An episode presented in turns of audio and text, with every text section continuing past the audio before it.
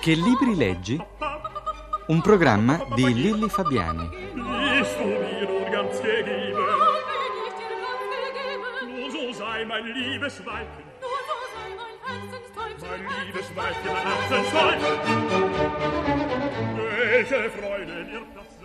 Il nostro appuntamento per parlare di libri è oggi con Gaspare Barbiellini Amidei.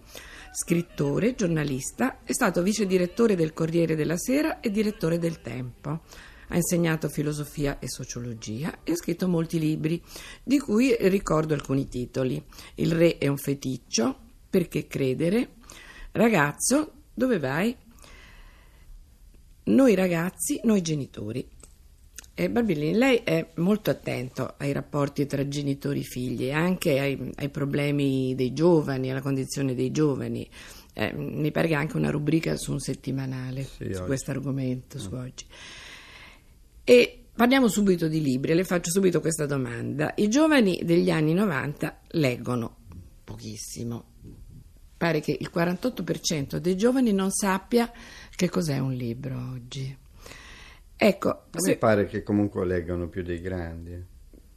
più dei grandi, ma molto meno di quello che leggevamo noi, forse. Sì, noi Eh. eravamo quasi tutti noi che abbiamo studiato, eravamo dei privilegiati. ma se uno si mette su un treno è più facile veder leggere un giovane che una persona anziana.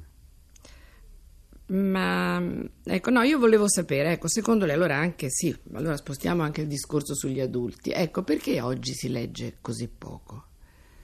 Ma perché si vede troppa televisione, forse adesso non perché parliamo della radio, bisognerebbe ascoltare più la radio che soprattutto la musica non distrae affatto dalla lettura. Io credo che la principale ragione sia il numero di ore dedicate alla televisione, le ore sono quelle libere, se tre sono dedicate alla televisione non resta tempo per leggere. E allora secondo lei eh, forse la televisione dovrebbe stimolare di più alla lettura? No, io credo che la O gente dovrebbe lei vedere meno televisione. meno- Però eh, leggere è importante, questo non si può negare. Lei dice anche che la crisi della lettura è crisi del saper narrare, crisi del saper ascoltare, vero? Sì, sì. eh, tanto bisognerebbe anche riscoprire il gusto di leggere ad alta voce, o almeno lasciar correre le, le labbra mentre si legge, come era una volta. Come ci insegnavano i nostri Sì, maestri, che leggete a voce il ritmo alta. si riprende. E poi bisognerebbe tornare a imparare a parlare di libri. Ecco, allora Forse è l'occasione migliore. parliamo di per libri. dirsi per esempio che ci si vuol bene, no? Adesso non è che un discorso patetico, ma io se frugo nella mia memoria non ho nel rapporto con i miei due figli, un maschio e la femmina, situazioni migliori di quando abbiamo parlato di un libro che abbiamo letto sia loro che, che io, senza reciproca imposizione. Alcune scoperte di affinità o di discrasie, antipatie, ma comunque punti su cui ci siamo incontrati per rifiuto, per adesione, sono sui libri punti certi, non c'è modo di discutere. Quella pagina è quella, si può sempre tornare a ricontrollarla. Il, il titolo del suo ultimo libro è La grammatica della vita. È un libro che dovrebbe aiutarci a trovare l'equilibrio con noi stessi tra le piccole e le grandi cose della realtà quotidiana. Ecco, ehm, come si può trovare questo equilibrio oggi, eh, condizionati come siamo dallo stress della vita quotidiana, dagli imperativi moderni? Ma io credo che bisognerebbe proprio riappropriarsi di una grammatica. Credo che il consiglio non sia del tutto sciocco, cioè se lei domanda a una persona come si fa a fare un buon discorso, io credo che per fare un buon discorso bisogna avere anche un, così, un ordine mentale e una buona sintassi. Ma prima della sintassi ci vuole la grammatica. Così credo che nel vivere ognuno a suo modo, anche in modi molto diversi gli uni dagli altri, sia necessario, basilare, comune, il recupero di una grammatica della vita, che non è la grammatica dello scrivere o del parlare, è qualche cosa però di molto simile, cioè una struttura coerente rispetto a certi fini. Poi i fini possono essere diametralmente opposti. In questa grammatica vita, per fare solo un esempio, io affronto molti argomenti sui quali tutti cercano una metodologia per vivere meglio, essere addirittura felici. Io penso che, non so, combattere l'ansia piuttosto come aver successo, aver felicità. E io penso che in ogni caso le vie possono essere diverse, gli obiettivi diversi, ma ci sono dei punti che sono comuni, cioè che uno più uno, per esempio, fa due in tutti i campi. Lei poi sostiene anche che l'ansia va accettata, non va sempre respinta, cioè, visto Ecco, sì, che la vita forse- ci dà queste... Forse è il punto in Eh. cui si vede meglio che ci vuole un minimo di grammatica della vita, perché lei sente quasi tutti che dicono ma come faccio a dominare la mia ansia? E quasi tutte le risposte sono risposte sgrammaticate, perché di solito si risponde ma tu non ti devi preoccupare delle cose di cui ti preoccupi, perché non è detto che succeda questo, guarda in fronte alla realtà che non è così spaventosa, non è così pericolosa. Ma se lei si trova di fronte a un malato grave o di fronte a una persona che è travolta da una crisi economica, sentimentale, come fa lei a togliere ansia a una persona che è stata lasciata in un momento difficile? A dirgli no, guarda, quello non ti ha lasciato. No, credo che questo sia un grande imbroglio. La metodologia di combattere l'ansia negando le ragioni dell'ansia. Credo che bisogna imparare a convivere con le ragioni che ci danno l'ansia e se uno ci convive l'ansia se ne va per suo conto. Per esempio recuperando un senso prospettico. L'ansia è provocata da una cosa che vedo di qua al suo microfono, però adesso io sto guardando questa finestra e al di là del microfono che potrebbe darmi ansia, c'è la rassicurante certezza che la realtà mia, per esempio personale, va al di là di questo met- eh, microfono ed è garantita proprio da quell'aria che guardo fuori. Ecco, questo si può recuperare in ogni caso. Senti, Barberini, c'è un capitolo del suo libro che è proprio quasi dedicato alla lettura e lei, leggo ehm, due righe. Non ho alcuna memoria dei primi libri avvicinati quando ero ragazzo. Erano soltanto libri letti per obbedire a qualcuno. Ecco, io le vorrei fare prima due domande. Prima, davvero non si ricorda neanche un libro di quando era ragazzo? Vogliamo fare uno sforzo insieme? Eh, ho dei ricordi di libri di quando ero ragazzo che non sono ricordi di libri che amo. Certo che ho alcuni ricordi, ho anche il ricordo, per esempio, di tutte le volte che mia madre mi voleva far mangiare il minestrone o che mettevano i giornali sotto le ascelle per stare, composti. composti a tavola. E così ricordo alcuni libri che ci facevano leggere in anni non proprio intelligentissimi eh, a esempio? scuola.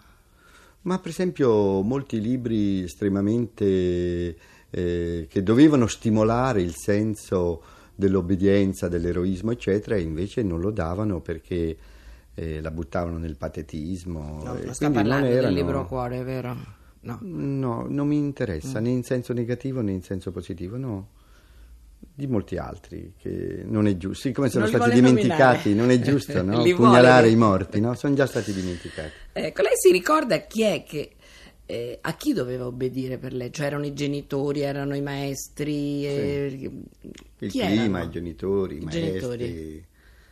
tutto quello che non fa parte della libertà di un giovane. Io invidio a mia figlia che ha 28 anni le letture che ha fatto fra 10 e 14 anni perché erano letture sue, quelle che io chiamavo le letture del panchetto. A casa mia, siccome dirigevo la parte culturale del Corriere, restavano sul pacchetto d'ingresso mandati parecchi libri e quei libri li guardava lei prima eh, di avere il tempo di riguardarli io e se li sceglieva. E sceglieva bene a dieci anni, sceglieva molto bene. Perciò lei allora, ehm, lei ma- diceva prima, accennava prima che non c'è miglior discorso che quello che lei fa con i suoi figli, con sua moglie, sui libri.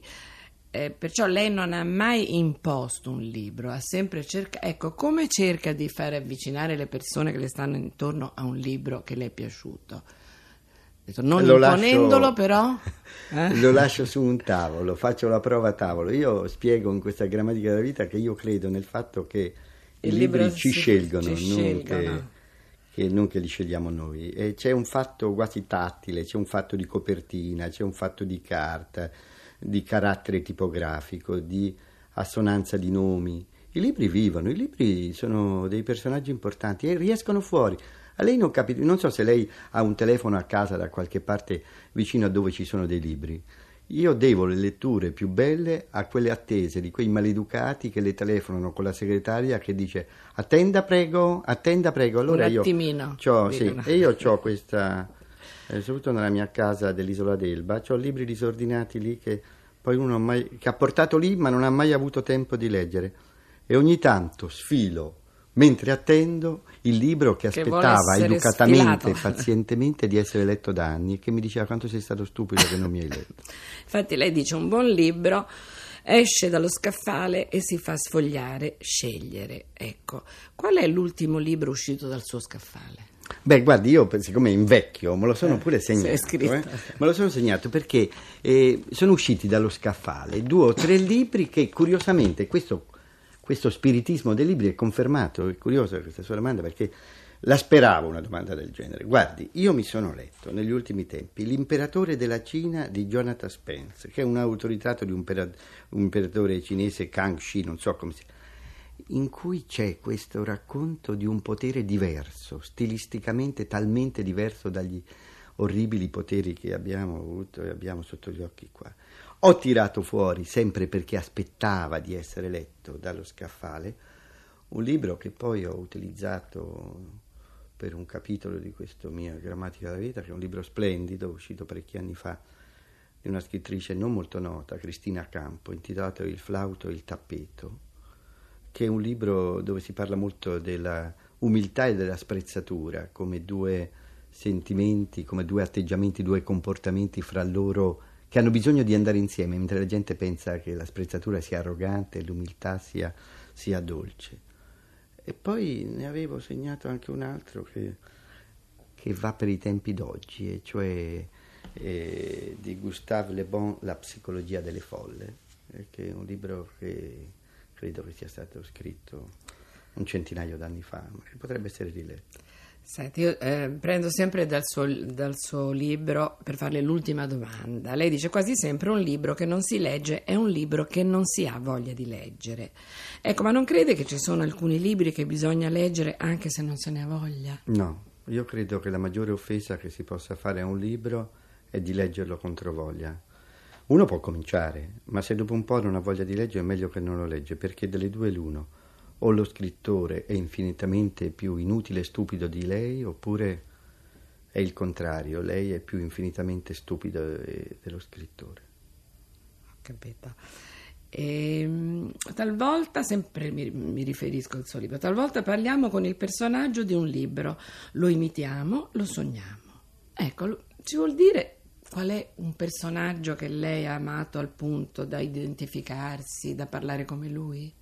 Identificarmi no, ma invidiarlo sì, ed è il Tolstoi dei diari e soprattutto gli ultimi suoi anni di vita, questo, questo vecchio che per calmare i suoi bollori, se ricordo bene, si metteva un grande armadio sulle spalle intorno agli 80 anni e attraversava agli a- mi sembra che si chiami Iagna Spo- Polania, adesso ci sarà La la di questi, di- la casa di sì. campagna di Tolstoi, e attraversava per calmare i suoi bollori, perché eh, riusciva a desiderare le donne, ad amare la vita e ad amare anche le cose giuste ancora a quell'età. Ecco, quel Quello Tolstoi lì veramente non mi medesimo affatto, non potrei mettere sulle mie spalle poco più che una valigetta, però lo invidio, mi piacerebbe. E quando era ragazzo non ricorda se c'era un personaggio che le, le è piaciuto molto, che... Ah beh, io amavo contro i miei professori e maestre Salgari o Salgari, non so come si scrive,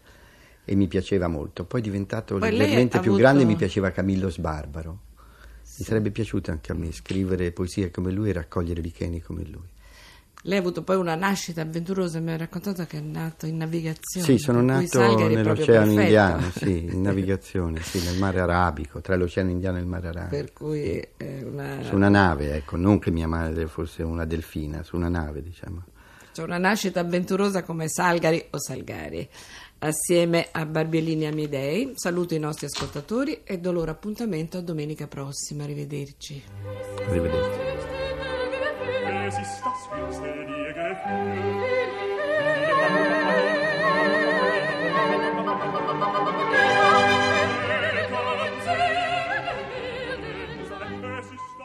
Avete ascoltato Che libri leggi? Un programma di Lilli Fabiani.